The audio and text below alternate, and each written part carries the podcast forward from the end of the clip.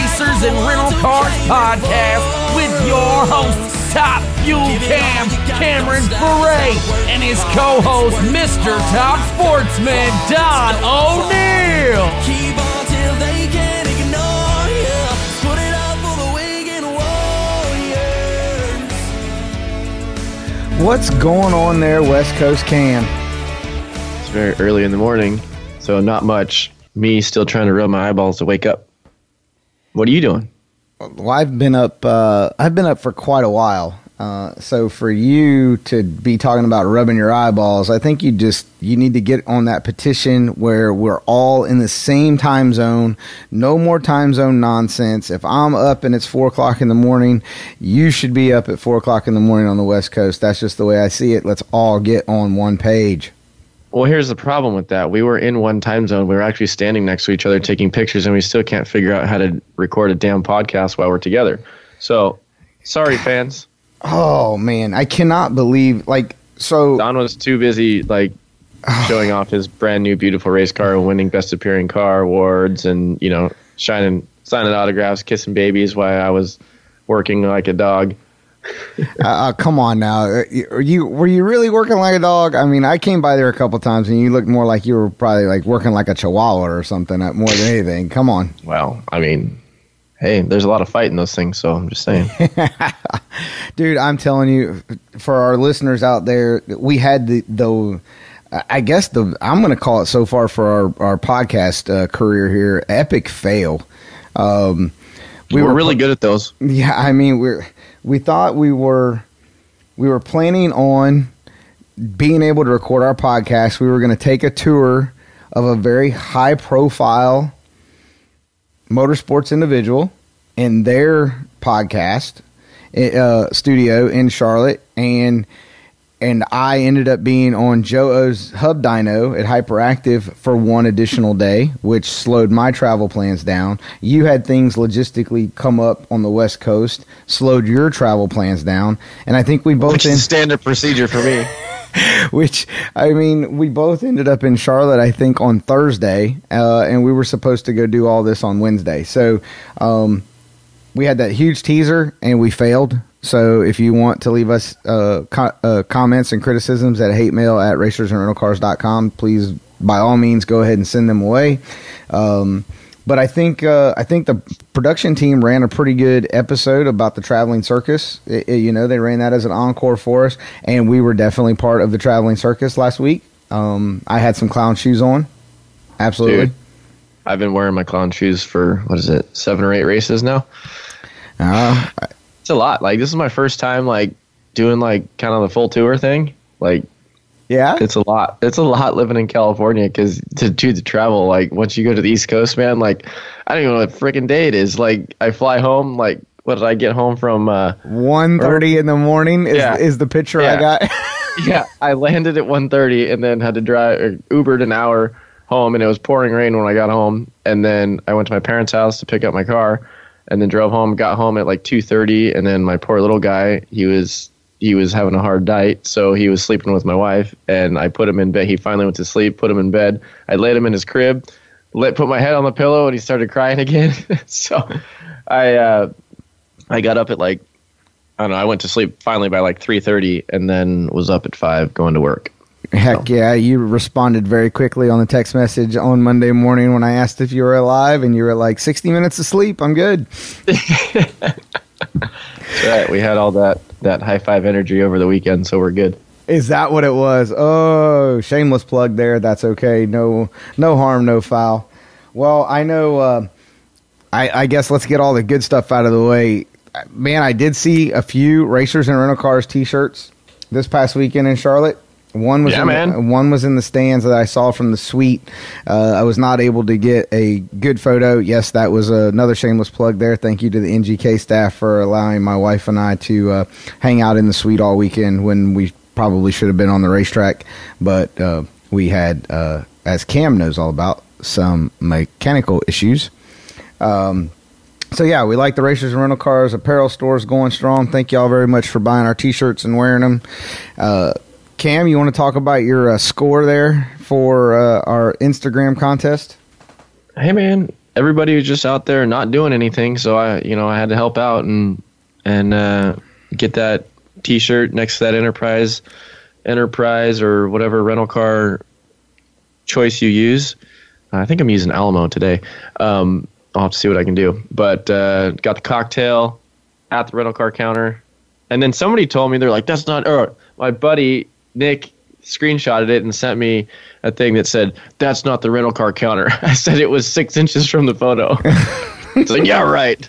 So I gotta, I'm gonna have to get a better one. So yep, yep. if I get another one, it's gonna be co-host two, listeners zero. yep. But hopefully after the weekend, because we just got a bunch of shirt orders, so hopefully uh, we'll be getting some more. Yeah, I think with especially the fact that this is going to be airing during the Atlanta weekend, um, that's a long drive from Commerce back to the Atlanta airport. There should be a lot of rental cars going on and so forth. So we should be able to get some racers and rental cars at the rental car counter with an alcoholic beverage. Yes, I said alcoholic beverage in your hand while you're signing the contract. That would be perfect. Please snap that picture, send it out there. Let's go viral. Um, Now, mind you, for all of you that have asked me, no, I was not drinking and driving. I was not drinking that until I got to where I was going. Just Uh, so you. And why would people even ask that? Don't they know who you are? You have a chauffeur. Someone drives Cam everywhere. Cam does not drive. This is a true story because every time I drive a rental car, apparently I wreck it. So He hits lawn, lawn, landscape, landscape art in the in the yard and stuff. So, yeah, we don't. They don't let Cam drive because it increases the expenses on the fuel team. Yeah, you don't get the nickname Crash Cam to Coot for nothing. You got a lot of you got a lot of nicknames there, Cloudy Cam. Yeah, man, I do. Well, well, hey, I know. Uh, like I said, we apologize for missing the podcast last week. We weren't going to miss two in a row, so let's um, let's talk about Charlotte, Cam. We're going into Atlanta this week. Uh, looks like the weather should be fairly decent, so we everybody will be listening to this during their travels on Sunday and Monday when they're traveling home. Um, Charlotte was uh, not too good to you, not too good to me. But uh, at the same point, we were grateful for our best appearing award for our NGK uh, Pro Stock LS combo in Top Sportsman. I'm just a little bummed that I didn't get a photo of the little mini Wally strapped like everybody does into the car, like like a car seat, on the way home. well, didn't get that photo. here uh, let's throw this out here because we know we talk a lot about marketing and taking care of your partners and so forth right we, we're we're big on that we try to educate uh, the, our listeners whether young or old so as soon as we got the best appearing wally we went back to the trailer and we went back up to the suite so we could watch um, final qualifying of pros and that wally was presented to the vice president of ngk in the suite and it made its way back to Wixom, Michigan, and is back in the headquarters. So, Oh, okay. Well, I'll uh, I'll I that's that was a good right, good move. Yeah, I'll go for that. There I'll you go go. There you go. You take it. I mean, NGK, None of the- None of the listeners will uh, will beat you up. Like you know, maybe you should tag me in the next thing that you post about. Absolutely, I will totally tag you in the next photo. Uh, but no, we did. We for us to go. Uh, I mean, like we talked about, for us to go from um, basically a car on a hub dyno on Monday and Tuesday to actually uh, getting off the starting line at Charlotte, we we were very happy of all the things that we overcome, both internally and externally, and we were grateful for everybody that came by, said hello to Diane. Uh, shared their stories, hugs, well wishes, and so forth. We appreciated that drastically, and I cannot say enough about the the NGK team for taking care of us. And Cam, did you know that I actually did win a round of racing at ZMAX this past weekend? Tell me it was in a rental car. It was in a rental car. It was on Thursday night. We had NGK uh, Customer Appreciation Night, and Megan Meyer and myself, uh, which we didn't get to pick. The NGK staff picked the teams, and my team dominated. The Megan Meyer Nice. team dominated, and then it, it. Well, I say dominated. It ended up in a tie. We had to come. We had to come from behind. We were down two, two wins, and we came from behind. And then, so of course, in all good ties, we had to have a runoff for the team captains. So I had to show Megan, you know, those A fuel racers out there. They they don't really know how to foot brake. They they Hey, never. hey, hey, hey, so I had to, you know, which she did get me on the reaction time, but I destroyed her going down the racetrack, and I made sure, you know, she she told everybody that she had the better light, which she did. She rolled it in a little deep. She really did. Uh, she What'd was- you do? Uh, what'd you do? Turn her air conditioner on No. halfway down the track and then turn yours off, or what? No, they. So we were running SS Camaros, which was like really cool, right? So it has, which I didn't really remember until about the halfway through the first round. There's a mode in there on the on the console, and so I kept changing it until I found the sport mode. And You oh, cheating bastard! Hey, it, you ain't trying if you ain't cheating, or maybe you ain't cheating if you ain't trying. Anyway, so uh, we, uh, yeah, it was great. I ended up with the low ET for the two days because they had two days of uh, events there for customers and, and companies. I had low ET for for both days, and uh, then we went on and and destroyed them. We, my team took first, second, and third place. So we were we were golden. I, I dominated there. I'm pretty happy about it. You know, uh, Joe Castello was the MC. We had a good time. Megan and I were kind of bannering it up a little bit and got to see a little bit different side of Megan. She had a little bit of uh, aggressiveness in her there. She had a couple little one-liners, jabs that she was throwing at me. So that it was a good time. Very cool. Nice. Uh, I like it. Well, so my takeaway from Charlotte we need to do a better job of educating our fans once the pro sessions are done. On Saturday, from the suites, I saw hundreds and probably small numbers of thousands of fans leave the grandstands right after pro qualifying at like four o'clock in the afternoon and head to the parking lot. And it, Because they heard I wasn't gonna make a run, so maybe I, I must have been eating a, like a piece of cheesecake or something in the suite, and I didn't hear that. That could that could totally be a you know a, a good um, a good reasoning. That could be a good. Um, I mean, you know, it so- had to be that. It had to be that. I mean, but Well, I, I mean, we had a great week. I mean, weather-wise, don't get me wrong. Friday was crazy. Did you? I mean, we went from we had all the seasons on Friday. We had warmth, we had cold, we had hail, we had rain, we had wind. The only, I mean, the only thing we didn't have was snow. It seemed like we had. dude, it has rained at every single event I've been to this year. there are people in Atlanta right now that are praying that your your plane does not make it. Don't say that because Yeah, because your wife's flying with you this weekend. So yeah, yes, sir, yes, sir. and my and my little my little guy is staying home with grandma and grandpa and going going to Palm Springs and yeah, the kid's not even suck. the kid's not even a year old yet. He's already jet setting to Palm Springs and hanging out. The- His name is Jet. Hello. I'm just saying. I, I can't. I, I I just. I Look- mean, dude, every time I open up a magazine or look online, the poor guy's on doing something, doing some sort of promotions or something. I I got a text last night that he was in. Uh, I think my yeah Angie sent it, and she's like, "Did you see this?" And there's a picture of him in freaking uh, Drag Illustrated. No kidding. Already. Yeah, it was, it was it was a family photo of us or whatever. But yeah, and then he goes to a car show over the weekend with my with my parents and my. He's got that little car that yeah. 57 Chevy or whatever Yep. stroller. It, it's like stops the presses, and supposedly he's going to be in the newspaper for that because they want to use him for like the cover shot of next year's thing. I'm like, this fool. You better. I'm gonna start, I'm gonna start making money on this guy already. you better get the kid a good agent. Not the one that represented you when you were back Yeah. Jack Frosting it. No but get, get him a good agent. She's fired. I'm gonna I'm gonna get Don O'Neill at Streetway Marketing to to be his agent. Hey, we take very minimal percentage rates. We we like to give back to our customers. There you go. All right. So with that being said, I want to I want to get somebody on the phone that uh, has been around a while on both sides of the fence, uh, from racing to marketing to promoting to being involved as a writer, publisher. We got a jack of all trades.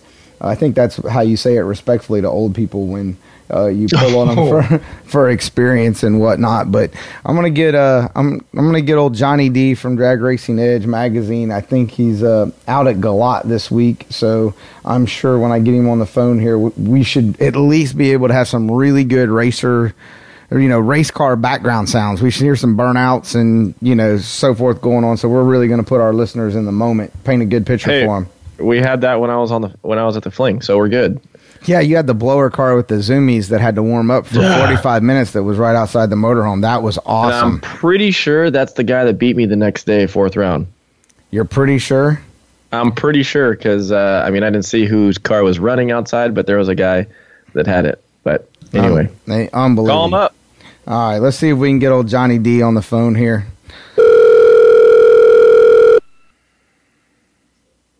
John, you there? Yeah, yeah, but I'm I'm kind of thinking about that old guy comment you just made. Yeah. Uh, what what what are you thinking yeah, about yeah, yeah. it? You stutter. Yeah, you stutter. Go ahead. What's going on, John? Not much, buddy. How are you? Both of you. How are you? Well, we're just uh, living the American dream. It's- Oh, is that what they call us? yeah. Cam Cam calls it the dream, and I tell him, I tell everybody when they say that, I say, yeah, I'd hate to see what you think a nightmare looks like. Then Yeah. no one, none of our listeners know this, but coming up soon next week, we will have a uh, a psychologist office that's going to be one of our sponsors for the, our podcast because we all definitely need therapy here in the motorsports world. I- Is there really therapy for racers? Well, I Where's There- life? Coors Light, lots of it. there you go. Hey John, hey John, we, we're we're all involved in this world, and we don't really know how we. I mean, we most of us know how we got here. The problem is we don't know how to get out. you can't get out. It, it's it's just you know. You're right. There is no rehab for this. We're, in this deal, and if you think you're going to get out, you're sadly mistaken. Uh, It just it just continues on and on, and and I you know we alluded to the fact that you're at Galot, you- you're up there this weekend. Most of our listeners may or may not know, but Peter Biondo and Kyle Seipel they've they've created this brand, this spring fling, this experience, if you will, for bracket racers across the country that come from all over uh, to participate at this event after they just finished up the the million in Vegas a few weeks ago. You, that you uh, you were out there for that, so. Um, tell us, tell us a little point of view as Cam and I were talking about Charlotte and coming out of the four wides. Cam and I were both there, and I brought up the whole fans, if you will, leaving the grandstands after pro qualifying and heading out the gate. Let, let's let's have a little let's have a little comparison, which is tough to do because you know we're comparing bracket racing to NHRA, um, you know, entertainment, if you will. I think bracket racing is not necessarily an entertainment sport. Uh, that's a that's a true race deal. There's n- there's not much entertainment there. Everybody's there to race, and if there is some entertainment, it breaks out after the fact. Where NHRA racing is really about the show first, and then the race second. So let me uh, give me and Cam your your take on that. Well, I mean, I, I'm with you that, you know, Saturday night after qualifying was over, after fuel call qualifying was over, I, I tried going up to the staging lanes because we still had some sportsman cars to run, and going through the staging lane, I couldn't make it through the staging lanes. It, I swore somebody yelled fire. I, I mean, the people were emptying out of that place like it was just unbelievable. I, I don't, I don't honestly know how you would even cure something like that. Yeah, that was that was pretty bad. Like, because we were in the staging lanes when that happened, and and mind you, like I know that there was like a wind situation, like or for those of you that don't know, there was like crazy winds, and there was all this pollen that was going all over the track, and that was part of it. And then they tried to make they tried to make you know one quad go down the track or whatever with the funny cars, and one car oiled the track, another car hit all the cones, and then they tried to put the new cones on the track, and they wouldn't stick because the wind was so bad. So it was just, I think fans just ended up getting pissed off and cold, and and I mean, I don't blame them for leaving, but like at at the end of the day, like they should have had stuff.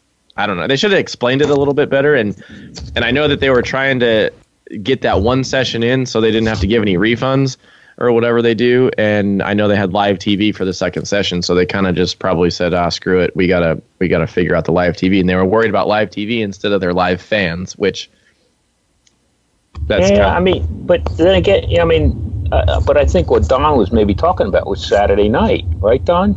Yeah, well, Friday, Friday was Friday was bad. I Yeah. mean, Friday was horrible. I think if you're an executive in NHRA, Friday Friday posed you uh, circumstances or a situation that that there truly was no right answer for them. They had the only answer for them was to err on the side of caution, if you will, and safety of the racers um, and their equipment for that matter. So Friday, I mean, I told we were in the suite when they, you know, and and I was kind of sharing a conversation with Megan Meyer about. I was like, they're gonna win this out. They're gonna they're gonna cancel. They're gonna you know when it took so long when they kept going back and forth down the track with the drag mat, trying to clean off the the yellow the yellow fuzz or pollen or whatever you want to say. I was like, they're gonna they're gonna push this. They, they, they have to. They can't they can't take a chance here. Uh, I but mean, I- I'll tell you, as a dri- as a driver sitting in the staging lanes in the car, like I didn't. I'm like, I mean, I'll do it. I guess at least at least it's a tailwind. Did you really want to go down a racetrack at that point? I mean, as bad as it was. No, and honestly, like if it was a crosswind, I would have said no freaking way. But I mean, it was at least a tail or even a headwind. Um, but it was a tailwind. But even still, like everybody's talking in the lanes, like, dude, what is going on out there? Blah blah blah. And like, I I didn't hear about the pollen part until like after I had gotten in the car and then got out of the car, and but it was I didn't. I was kind of like, oh man, I kind of hope they win this out because, I mean, I I didn't really want to go risk because I don't own the car that I'm driving, so I don't I don't want to get in a situation that isn't good for my health or or anybody's no. stuff, you know. I, I tell, I mean, I, you know, in situations like that, I really, I really am happy that I'm not the one that has to make those kinds of decisions. Um, you know, I, I, for many of you that maybe don't know, I mean, I live literally next door to Beaver Springs Dragway in Pennsylvania, and it, we, he had a big nostalgia event one Saturday, and, and I had no reason to go there or anything other than to just maybe hang out. But I woke up in the morning and it's pouring raining, bad rain. And, and I look on my computer in my office and it's green on the whole state of Pennsylvania.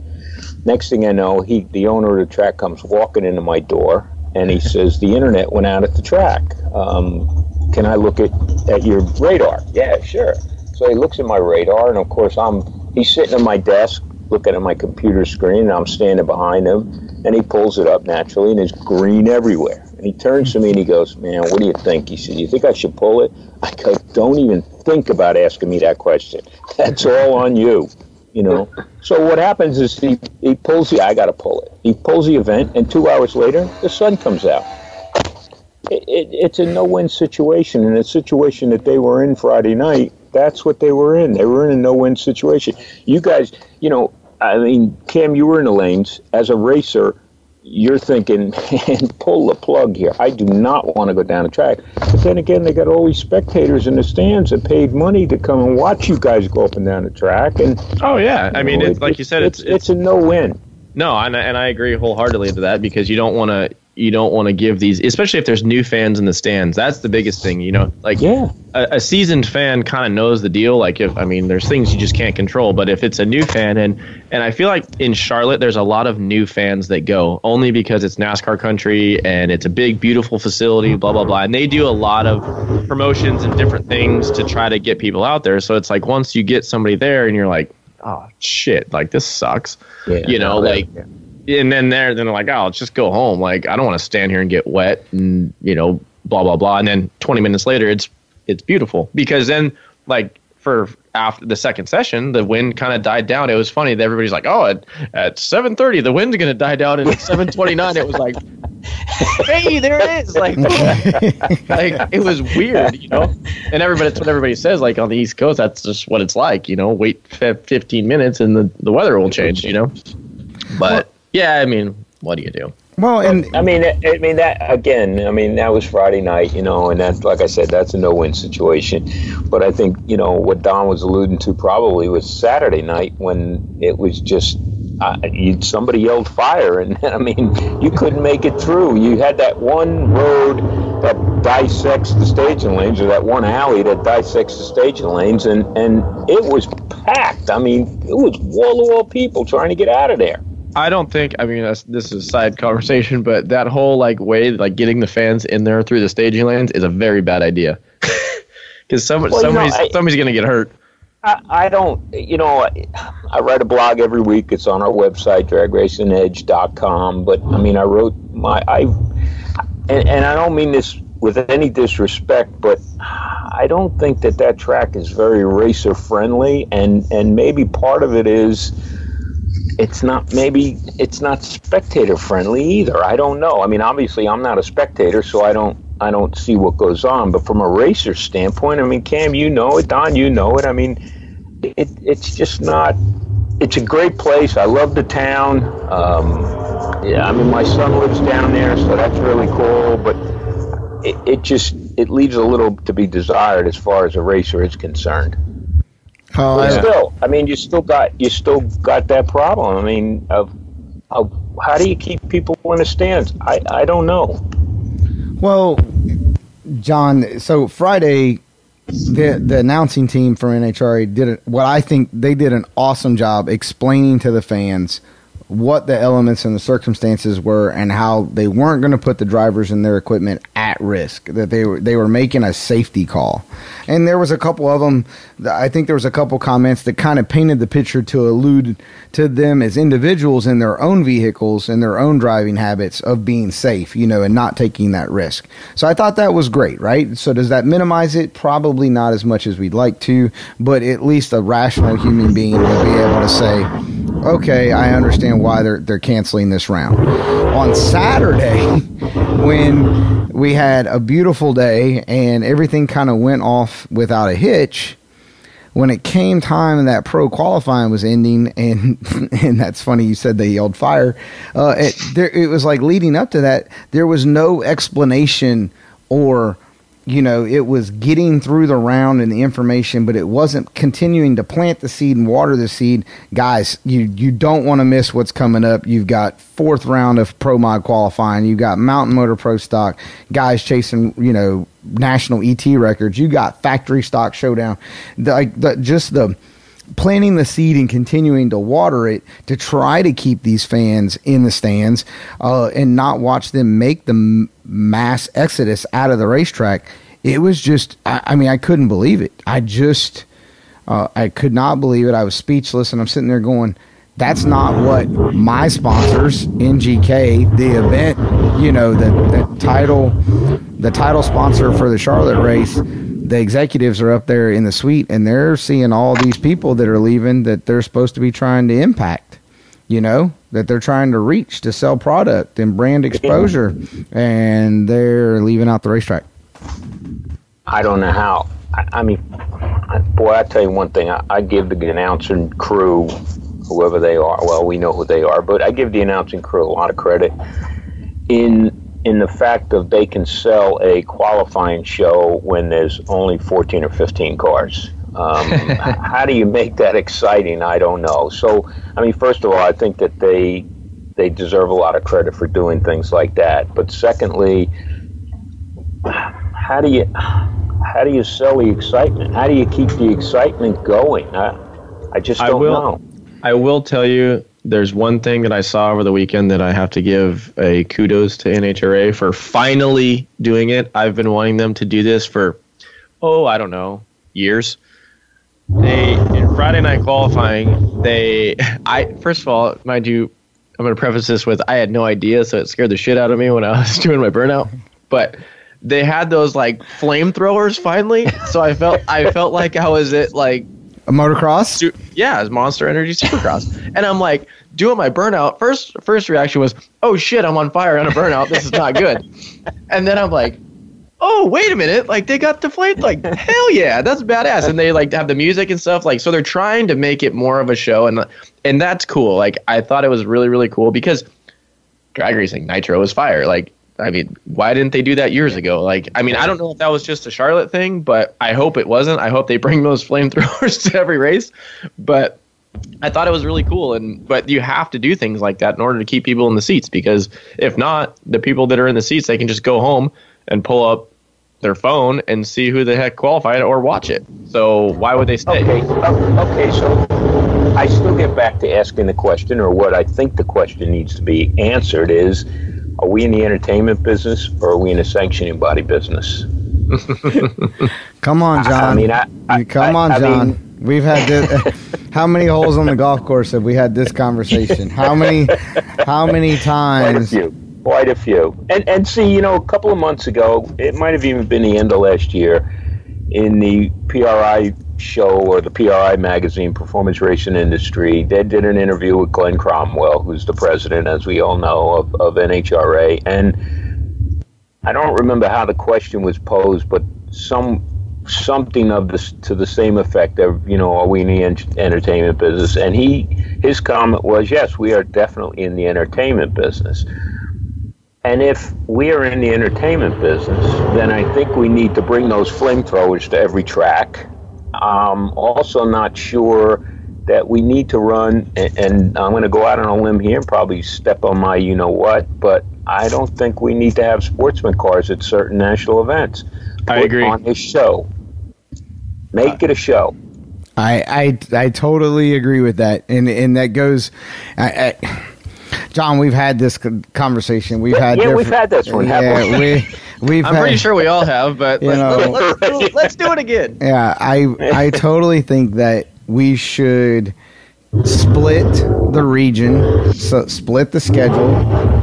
I think that you should bring in NHRA should bring in some sportsman cars to kind of fast ones to kind of half fill in or be filler in between the rounds and put on a great show.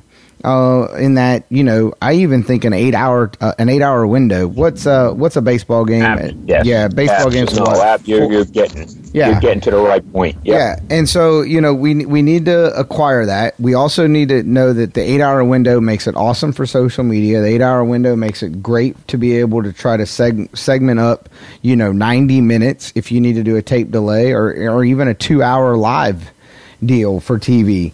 Um, I also believe in that eight hour time frame that you can increase your your ad value or your or your marketing partnerships for bigger companies for that time frame. If you've got two days that are eight hour days, kind of like a NASCAR format, if you will, you can have a bigger impact because people have more time to do other things when they come to town. Um, but, But yeah, I mean, and it's so easy to do that. You have like for an eight hour, you got top fuel, funny car, pro stock, pro mod, pro stock bike, and maybe some fast bracket, like a couple, you know, like an eight car shootout or something like they do in P or yeah, PDRA or maybe it's more, but you know, like boom, like there you go. Like that would probably fill up enough time, like the way, and then make things, you know, make some rivalries or whatever, and like get people like involved in that.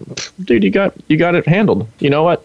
Um, let's run for president for NHRA. You guys in? Yeah, yeah, no, no, no. We tried. No, we're not doing that. No, Oh, what did, they can have that. what did I I'm just what- kidding. If we had all the if we had all the answers, we'd rule the world. But you know, they do the Yeah. best they can do. What what I tell John? You know, I, I- would, I, I wouldn't make it I- to lunch in Glendora. I wouldn't make it to lunchtime. It- they, they, they'd be able to pay me my check in peanuts in California. I would make it to lunch. Well, You it's because I- I- gas I is nine dollars a gallon, so you couldn't make it to lunch. Yeah, right. I think that you know you're right. I mean, we, they need to shorten the show up. I, I think that we should be using the alcohol cars more. You know, we always hear this talk about the sportsman drivers are going to graduate up in class and they're going to graduate into top fuel and done fun whatever. That's just not true anymore. I mean, there are certain few that can do that. I mean, Nope. you're, you're both shaking your heads, I'm sure. So, uh, but they can graduate out of top out of alcohol classes. Um, that's a fact, okay. But it, you know, when I started racing, and, and I don't want to hear no crap about old guy crap, say here. So, but when I started racing, you, I could conceivably think that one day I'd be in a professional race car, okay. Um, a kid starting out these days, not that we have very many first generation kids starting out, but kids starting out these days, they can't think about getting up into a fuel car. It's just not going to happen. If you don't have some money behind you, forget it. Now we always hear about the Shawn Langdons and Erica Enders, and yeah, I mean there there's oddities, or or they're not really odd, but I mean there's oddities to the to the rule. But basically, that just doesn't happen in this day and age. I think so. This is going to circle back to something that I I heard last week, and we don't have it in NHRA drag racing. NASCAR does. So TRD Toyota invest dump truck loads of money in up and coming drivers in NASCAR. Whether it's through the K and N series, uh, what do they call that? The the West Coast series, the ARCA. I mean, they have all these kids that go through and, and their tryouts, and TRD pushes them, and they're funneling them through, you know, different teams. Kyle Busch, you know, Joe Gibbs, JGR, whatever the case is. They're grooming these kids for the future for that sport. We don't really have something like that over here. We don't have a farm system or. Um, a team, let's say team owners, let's let's take somebody like Kalitta or DSR or, or even you know John Force, or, and let's go to door car stuff. Let's do Pro Mod Elite. Uh, we don't have AAP Bahrain. These guys aren't interested, or they're not looking at it from the standpoint of grabbing hold of somebody and putting them through the, the, the ropes and the, the learning curves and stuff to further the sport in the future. We don't do that. It's not done in drag racing like it is in NASCAR. And I don't know I don't know that we can do that because right now I don't think our dollar value exposure wise r- grabs the dollar amount like it still does over in NASCAR world. I could be wrong. here- here's the thing: they there's there's teams that like most all pro teams do do that. Well, let me let me preface this with they do a driver development program, but it's not a driver development program. right. I I've been involved in grumblings of this with with bigger teams, but all it is is you just you sign you sign a piece of paper that says, "Oh, when you get 3 million dollars, you can come drive for us." That's not a driver development program. A driver development program is if I sign my name on that piece of paper, you better help me get into that seat. So you're going to invest in me. You're going to let me test on Mondays. You're going to let me do all these things that are going to make me a better driver to make you money on the backside, right? But they don't do that because it's all like all these teams. Unfortunately, I, I hate to say it, but it's just well, how much money can you bring? You know, and it has nothing to do with driver skill, unfortunately, anymore. And in NASCAR, you can you can show your driving skills a little bit more because it's a longer race. Blah blah blah. Like, you know, I'm not, and there's a lot of skill that needs to be that you have to have to drag race. Like, I, I hate to say it, like I'll argue that all day long.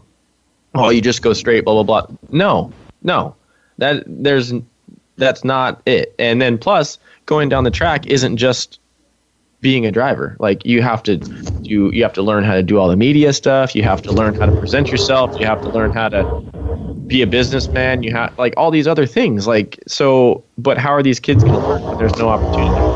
Well, so okay, so then is these driver development programs that we hear about are they real or are they just as you say? I mean, I It's just- some bring me money. It, unicorn. that's it. Yeah, they they it's a it's a way of saying like, hey, we have a little bit of money behind me, and so we're gonna we're gonna do this so that way we try to get more money. I mean, not I'm not saying that teams are trying to make more money. I'm just trying to I'm saying like, oh, like corporate America wise, like, oh, we have this person over here that it's going to be the next best thing. We just need a little bit more to get him over the hump. And it's, more of a sales tactic than it is a driving a, a person learning the business or the driving So, aspect so then it. it's not as real as we might be led to believe. In my experience, no. But I mean, I could be wrong. I I can only speak on the experiences that I've had. But Well, let's go with. We can add into that because let's take somebody like, let's say DSR. DSR, I think, started the year out with like 12 or 15 races between Hagen and Pritchett that were not funded or some, uh, somewhere in that ballpark. They had unfunded inventory for this year. Now, as a team owner or an executive in that organization, I'm going to have a hard time trying to pitch some, a racer to sponsors to sign them to put them in a car when I've got 15 or 12 or 10 or whatever it is events of inventory that's open when I got Matt Hagen and Leah Pritchett. How, how am I how am I over here pitching company X about driver Y for 2020 or late 2019 and I got two of two of my best in my umbrella that have unfunded events. No, and and that's the problem. Like with with all motorsports, I mean, drag racing in general, like there's just not enough money for the world to go around, and it's very unfortunate because I mean, there's there's a ton of drivers out there that are amazing drivers that never got the opportunity because there just wasn't the funding. And you know the days of, of the Miller Lites, you know the the Larry Dixons, and you know that were crew guys and learned like I almost think that was more of a driver development program than what we have these days because he learned he learned how to work on the car. He ran around with the snake or whatever, and then he got the opportunity and he made really good money. You know because there was the sponsorships. You know he you know, I don't know his financial whatever, but I'm just saying like back then as a driver, you could be a paid driver. Now you're a paying driver. So Yeah, but it, it goes back to the same problem that we have in our whole sport. We we do not have first generation kids coming into the sport. We've got seconds, thirds, sometimes even fourths. But I mean, I'm a first generation racer. Okay, uh, you just don't have that nowadays for whatever reason. no, I agree because I'm a first generation racer as well, and it, I mean it's So it's a so shame. then let me ask. you. Okay, so then let me ask you the question: What made you get hooked on this? Other than stupidity, maybe. But yeah. I hated money, so I wanted to spend it. No, uh, um, honestly, like because my dad, my dad owns a graphics business, so he's always painted race cars and helmets and all that. And we went to the drag races, and I was like, oh my god! Like I saw, I went to Pomona, and I'm like. This is amazing! Like this is badass, you know. And I'm eight years old, and I'm seeing a top fuel car go down the track. And I'm like, whoa! Like I want to get involved in this. This is it. You know, I just fell in love with it. And and I had experience like I raced BMX for a long time. I raced motorcycles, so like I knew things about you know racing and you know, but it was it wasn't a car. And then I and then I walked down the stands and saw junior dragsters on display, and I'm like, this Get you. you get This me? you. Yeah, like it was like a big ray of light, you know, shining on it. It's like, but I, you know, and then it wasn't like my dad just went out and bought me a junior dragster the next day. Like, I mean, it took me like five years to figure out how to six years how to do it. You know, because I did it myself. My parents didn't buy it. You know, I So, so why don't we have kids these days doing that? I don't know. Just because there's so many other, you know, I, I, I remember sitting with Jason Line one time, pro stock driver, and and his kid. We were in his trailer uh, up in the in the bunk, whatever, um, and his kids happened to be in there, and we were talking about this very same thing, if I remember correctly. And he said that he said that kids just don't do that anymore. He said look at them. And he pointed to his kids, and they were both playing on phones or whatever they were playing on, you know? Just why risk your life when when you can just do this? You know, you can Yeah, yeah, you can play you can play the game. You can play. You know, what amazes me these days is the cool thing is if you're a kid, you can be a professional gamer. Yeah, that which is getting very, very big. You Bigger know, than like- NHRA is ever going to be. I mean, you can you can make a lot of money being a being a Nintendo player. Like I never Yeah. got it really. I mean, I had Nintendo, but I was never like a gamer. And I I look at that and I'm just like, okay, so you don't have to work out, you don't have to struggle, you don't have to necessarily do anything other than, you know, worry about carpal Yep. tunnel in your thumbs, I guess. But that's just the modern day era because I is. I mean it, it, I think I guess it goes back to a lot of different things, but like even in school, like when I was the millennial here, Don likes to talk about the millennials and gives me shit because I'm a millennial. But like when you're in high school, Well, he gives me shit about being an old man, too, so I don't. well, yeah, we're gonna have to you know get on him for something here in a second.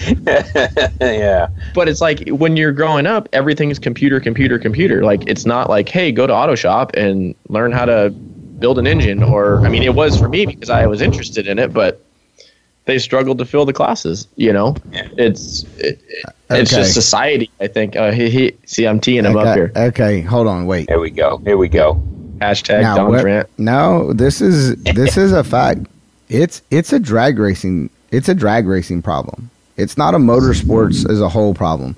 Circle track guys, NASCAR, sprint cars, mini sprints, 410s, winged, uh, open wheel modifieds. These guys, their their sports not not having the the influx issues that we are. or I shouldn't say. Why? Yeah, I, Why? So, does that is that a, a let's let's call it let's do Fer, Ferris Bueller trickle down? Is that a trickle down deal? NASCAR NASCAR was at its height if you think about it. Generationally speaking, NASCAR was in its height when some of these kids parents were kids and young adults and growing up. And now they saw and they feel like it's still the push for where the money is for opportunities in circle track versus drag racing. Anybody want Okay. anybody, anybody want to argue that? No, absolutely not. No, there's more So- so opportunity what- out okay, there. But okay, so is drag racing dying? I don't think so. Not when I come to a race like here at Galot. Well, of course, this is a pre-entered field of, of 385 racers, where the entry list got filled up in less than seven minutes or eight minutes, something like that. We're at, at the Fling in Vegas, the Million. I mean, Cam, you were there. There was 500 and what 88 or 8, whatever it was. I mean, you you had racers, you know, knocking down the door just to get in. The the 500k race uh, that these boys are going to be putting on in September. I mean, that entry list they wanted 385. That got filled in three minutes. So, I mean, the popularity I think of drag racing is still there. The problem we have in drag racing, I almost think, is that we've be- and this is a good thing, really, is that we've become very splintered. There are so many different facets of drag racing. I mean, NHRA might be at the top, but I mean, you've got outlaw, you got bracket racing, and and and I'll tell you, I mean, more and more you're starting to see guys leave NHRA racing and not leave racing. They're coming here drag racing. I mean, I was you know, I was just gonna say that. Right? I, I agree with you because there like like you said the spring fling there's 500 and some odd some odd entries right? Drag racing as a whole is not dying. Drag racing as a whole I feel like is on the is on the rise. But I feel like professional racing in drag racing because there's only one pinnacle of the sport right or so we say NHRA top fuel profession top fuel funny car pro stock right that's the pinnacle in NASCAR, sprint car, dirt track, we talk about this all the time. There's so many more opportunities to become a quote unquote professional and to make a living or get paid, shall I say, to drive a car. In drag racing, it used to be, you know, oh, top fuel funny car. So, I mean, how many top fuel cars are there in the world currently running? 30, maybe maybe. right? So the opportunity just isn't there, right? So, but you can, I mean, hell, I can guarantee you, Luke Bogacki, professional bracket racer, is making a hell of a lot more money than than I am for sure, and I'm considered a professional top fuel racer, right? So Yeah. there's other ways to make money now. So I feel like the the big show is is is just that a big show. Like eventually, Well, is the like, big okay? So is the big show what's dying? I kind of would agree with that. Is, is, I mean, I mean, you know, we. I mean, on our you- end, on our side, you're a Southern California boy, okay? Obviously, because you're a millennial. Can I use that term? yes, you Yep. can. You you don't you, you weren't around when Lions had 64 cars, 64 fuel cars showing up on a Saturday night, or 64 funny, 32 funny car shows, and so on and so forth. But I mean, that whole portion of drag racing, that professional end, is slipping away. Can we say that? I, I mean, that might be an easiest way. It, it- you know, when you can't get 16 cars to show up at a national event, um, things are getting tough. And it gets back to money, though. I feel I also feel like you know you have all these like street outlaw stuff and and all that. Now, mind you, that's not necessarily my cup of tea, but I appreciate it. And what I appreciate of that is, I feel like that kind of stuff. I think I've talked about this in a previous episode too. I feel like that like era, like what what do they call that? No prep kings thing, or is that what it is? Right. Yeah. okay Yep. That I feel like is now the modern day Lion SoCal Lions drag strip, Orange County Raceway, because you can get a couple guys together that make an okay living and they can build this car and they can go run the shit out of it and they can go back to work on Monday. And they can have all the hoopla, blah, blah, blah. Because that's how it was back in the day. it's not this traveling circus. I mean, yeah, there was traveling match race guys or whatever, but it's more of something it's, that's attainable and you can go fast and you can have the social media following and, and be on Discovery Channel or whatever you want it to be. Sell T-shirts. Yeah, sell T-shirts and be cool. And but that, I mean, everybody just wants to be cool, right? So I mean, what you can do that for a lot less money. Well, what might be interesting is the fact that, you know, I mean, the three of us were all motorsports gearhead, so to speak, and we look at all different other kinds of racing. But what might be interesting is if we could get a dirt track racer or a late model racer or whatever to get him, if he understood drag racing the way we somewhat understand their sport, to get their feelings on on just where they think we're going versus where they think they're going. I, I almost I almost believe that if we got somebody like that, he might have the same take on his sport that we have on ours. I was just gonna say, I feel like sometimes that you know us being so enthralled in the industry is we're we're too close to the pulse, so you your views get swayed or whatever because that's all you know and that's all you see, and then but then if you walk down the street and I go to the beach and some guy says, "Oh, you race cars? That's badass!" Like because they know nothing about it. Like they all they know is they go to the they go to Pomona Raceway and and watch cars, and you're like, "Oh, you're one of those guys? That's cool," you know. But Yeah, yeah. it's it's it's hard to say. It sounds like there's going to be a lot of new articles in Drag Racing Edge here coming up. One thing we didn't talk about is is Johnny. Tell everybody like a little bit about yourself. Like we kind of we kind of slipped over that part. Tell Wow. tell everybody how awesome you are and like Oh, How yeah. cool your magazine really is. Awesome. Yeah, yeah. I still got to worry come Monday morning when I get back in my office how to pay the bills. So don't worry yeah because it. this is going to come out and you're going to be like oh shit. I, uh, you know, but again, I mean, I, I got started because cars were cool. I mean, my parents were. My father was. Um, he wasn't a gearhead. He was very mechanically inclined, but I mean, he was not a racer. But he took me to Englishtown when I was a little kid, and I saw Don Garlits match racing, and I thought, this is some pretty cool shit. This, you know, and and that's probably how it all got started, and it just got worse and worse. but it it's just you know we talked about this earlier i mean it, it, it becomes a sickness too it becomes a, a drug you know we always kid each other that you know we got the needle stuck in our arm and we can't get it out. And and there is no rehab for that but it's a good thing. I mean there's a lot worse things that we could be doing than out here you know on a hot sunny day in my case watching cars and taking photographs of cars going up and down the track. But i mean you got almost 300 400 cars here. I mean and guys are, everybody's having a good time. It's a, it's a family affair. It really is. I, I wish you know I, i've said this but invariably when we go to an nhra national or lucas oil drag racing series divisional event you always get a bunch of racers hanging around at night and the talk always and, and, and I think Don will agree with me on this. You you always come around to the fact of NHRA sucks for whatever reason. And excuse the language, but it's the truth. Okay, tech, parking, pits, uh, whatever. Okay, and and sometimes it's not in a bad way, um, but it's just it's like we're talking right here. I mean, we're talking about things that we see wrong or that we'd like to see better. But you come to these big bracket races and you get the same number of guys hanging around at night, and the biggest thing that they're bitching about is crap. I ran out of beer. I ran out of propane for the grill. Uh, you know, they're having a good time. They're happy. They're happy to be here. They enjoy it, and that's something that I think.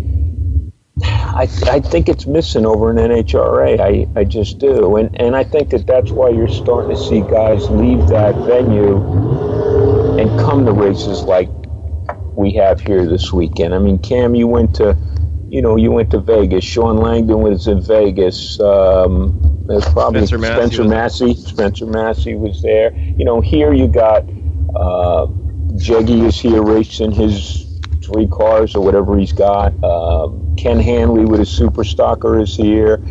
Fletcher is here. I, they, they're just they want to have fun. We got into this sport to have fun, and if you're going to a race and you're not having fun, you need to go do something else. And if it means going fishing instead of going racing, God bless you, go fishing or play golf. Yeah. Well, you know, we have John's the- been way too quiet for too long. Look at him. we, but Oh, no, it's because he knows because he knows we've spent 18 holes talking about this too many times. we, I, I mean, it just it seems like that. How do we not? How do we not understand? How do we not listen? Where where does you know? Um, someone told me last week they uh, we were talking about something very similar to this and topic. It was around you know happiness, if you will, or success in drag racing. And he looked at me and he says, "Stop trying to bring logic into this." and and I looked at him and I went, "Man, it's true." Um, you know, the thing I always get, and John, you got it right there where you're at in Galot this weekend. You had 385 guys there. I bet if you go through there and look through the tech cards, about 70% of those guys are successful business owners to be able to afford to be there, take the time off to be there as long as they are, and so forth. They're they're they're probably pretty successful in life because this is not a cheap sport at all at any level. Bracket racing, no prep, NHRA. Excuse No, me. you're right. You're you right. know? So for us to go to, you know, if you start at the top and work your way down, I, I mean, the no fun nationals. Somebody ah. look, I literally had someone tell me on Sunday morning in Charlotte, "Hey, your dog can't go to the bathroom there." What?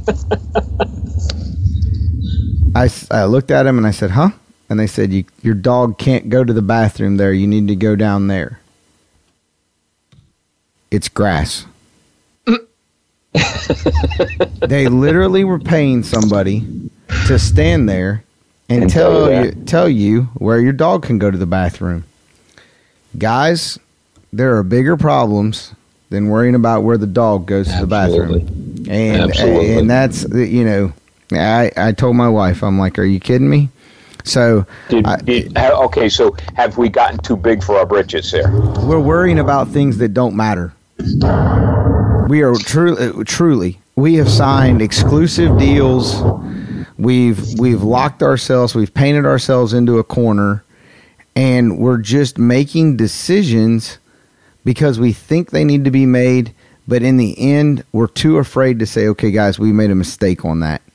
It, it it's something about today in some and John, don't take offense to this but older individuals seem to have a problem at times in business owning up to making mistakes on decisions, knee jerk reactions. Have we been doing this too long? I, I've had this same conversation with John Asher a million times, uh, and a lot of the other photographers and, and even racers. Fletcher and I have had this conversation a million times.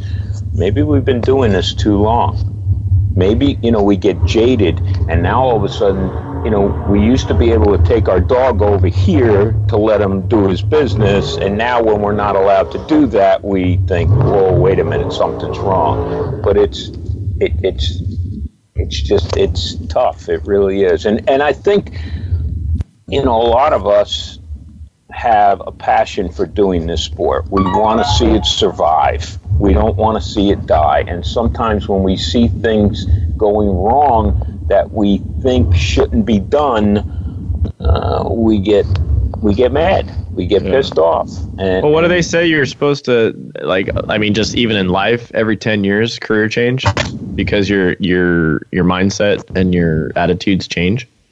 They do. And yet, and yet, and yet, we've been we've all. I mean, I've been doing this for 20 years. So, yeah. and you guys have been doing it for longer. So it's like, Oh, wait a minute. Come on now. Don't start with that. well, I've been doing it for 20. You've probably been doing it for like 21 years, right? That's yeah. It wasn't more than that. Yeah, yeah. I I won super stock in 13 at Norwalk, and somebody came up to me and said, "Oh, now I hadn't been driving a super stock car for a while. I guess we'll leave it at that." But anyway, he said to me, "You know."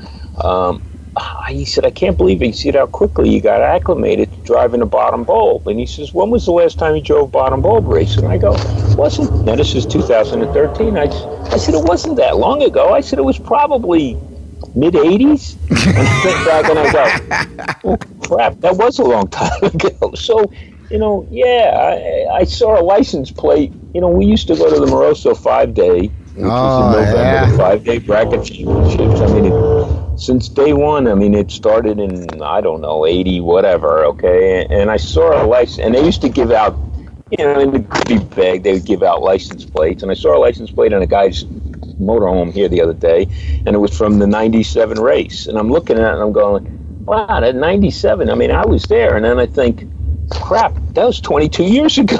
you know? So I, I, I think that, you know, like I said, I think sometimes we've been doing this so long that we become jaded and, and we, as Fletcher put it, we become like the old man sitting on his porch yelling at the kids, get off my lawn. Ah, the- there we go. and it's true. Yes, very much so. Very much so. Well, John, I greatly appreciate you taking time out of your week to uh, jump on with Cam and I and kind of, I guess you could say, play uh, fish in the barrel or, or dartboard uh, excuse and comments and criticisms. These are my these are my favorite episodes that just talk about nothing, but we always I circle. really, you, Yeah. you know what? I, I really appreciate you guys having me on. I mean, it, it, it's it's just cool to sit. You know, Don and I might spend 18 holes talking about this, but now to talk about it live on on the air and in in front of all your viewers or not viewers, listeners, whatever you want to call them, it's it's cool. It really is. Well, I don't think that can't, neither Cam nor myself, either one of us, are going to have any um, any HR people calling us from NHRA anytime soon. But No, but, Yeah, but but the whole thing with it is too is that you know I had someone send me a message one time that like, man, why do you race in HRA and you bag on them so hard? And I said, it's I'm not bagging. I I promise you that eh, for every time that Cam and I complain about something or say that we have a problem, I promise you I got three solutions. Now they may not matter. They might not be what you want on your bottom line on your expense sheet, but I got three solutions. I, I, it's not. I don't have just a complaint for the jar and nothing for the solution jar. So I love the sport. I'm with you, John, Cam. I mean, we're passionate about it. I mean, heck, we're running a podcast and we talk about trying to raise money and and do things in motorsports and have careers in it. So to play in their arenas, and that's the thing. Like, I mean, yes, we'll get nice here. I mean, we're not we're not just out here like Don said to to just bash on sanctioning bodies or anything because hey, we're not running the show, and there's a lot of things that people don't see, and you know, it, everybody can be everybody can be a Monday morning quarterback, and you know, especially when it comes to that kind of stuff, and you know, we appreciate what they do do, and and I will say, like this year, I, I'm starting to see them trying to do things, just little things that to make the sport better. You know, I mean, it could it be the answer? I don't know. We'll see. You know, they they NHRA needs to be applauded for, I guess Wally Parks really, but to bring drag racing, um, you know, 50 years ago, 60 years ago, drag racing was NHRA, basically, nothing else. Okay, they birthed this sport to a point now where it's taken on a life of its own. If NHRA, and I don't think this is going to happen, we don't think, but if NHRA, IHRA, PDR, if they were to go out of business tomorrow, you'd still have racing at Galot here every weekend or, or you know, Charlotte or, or whatnot. Um, drag racing has taken on a life of its own, but NHRA needs to be commended for bringing it to the point to where it is today. They really do. And and you know, like you say, I mean, there's a lot of people we don't see a lot of the things that happen behind the doors, and and maybe that's good. You know, once those those board of director meetings close, the door closes. God knows what goes on in there. I mean, we we might have our ideas, but um, Puppet Master show. this- yeah, right. Exactly. You know, shooting darts at a dartboard to figure out. You know, let's see what race are we going to this week, or mm. how much horsepower should we put on the 350 Chevrolet engines here? we we kid about all of that, but I mean, it it's true in the fact that you know, as I said, and you guys have alluded to it, it's we don't see what goes on behind closed doors. We can make assumptions. We can make suggestions. If they listen, they listen. If they don't, they don't. We're still going to be here. Oh, for sure. Absolutely. Totally agree. Well, John, you get back to business there at Galot. I hope Kyle and Peter have a great, uh, great event. Sounds like it has started out that way. Hope it ends that way. Cam, I know you got to play uh, OJ Simpson. You and Ange got to get to running through an airport to catch a plane. Uh, I wasn't talking about the white Bronco. Sorry. I was gonna say I don't know. Sorry, OJ. Bad, bad, bad analogy there. Uh, but I remember OJ running through the airport to catch the plane. So, uh, yeah, yeah, so- there we go. but uh, we're going to get out of here. Thanks again, John. Uh, Cam, good luck this weekend in Atlanta. Thank John, you. enjoy Galot. And uh, to all our listeners out there, please go rate, review, subscribe, buy our t shirts. Thanks to uh, Race Pack, Voice America, and Streetway Marketing Media for allowing us to all take time out uh, to And- do this podcast.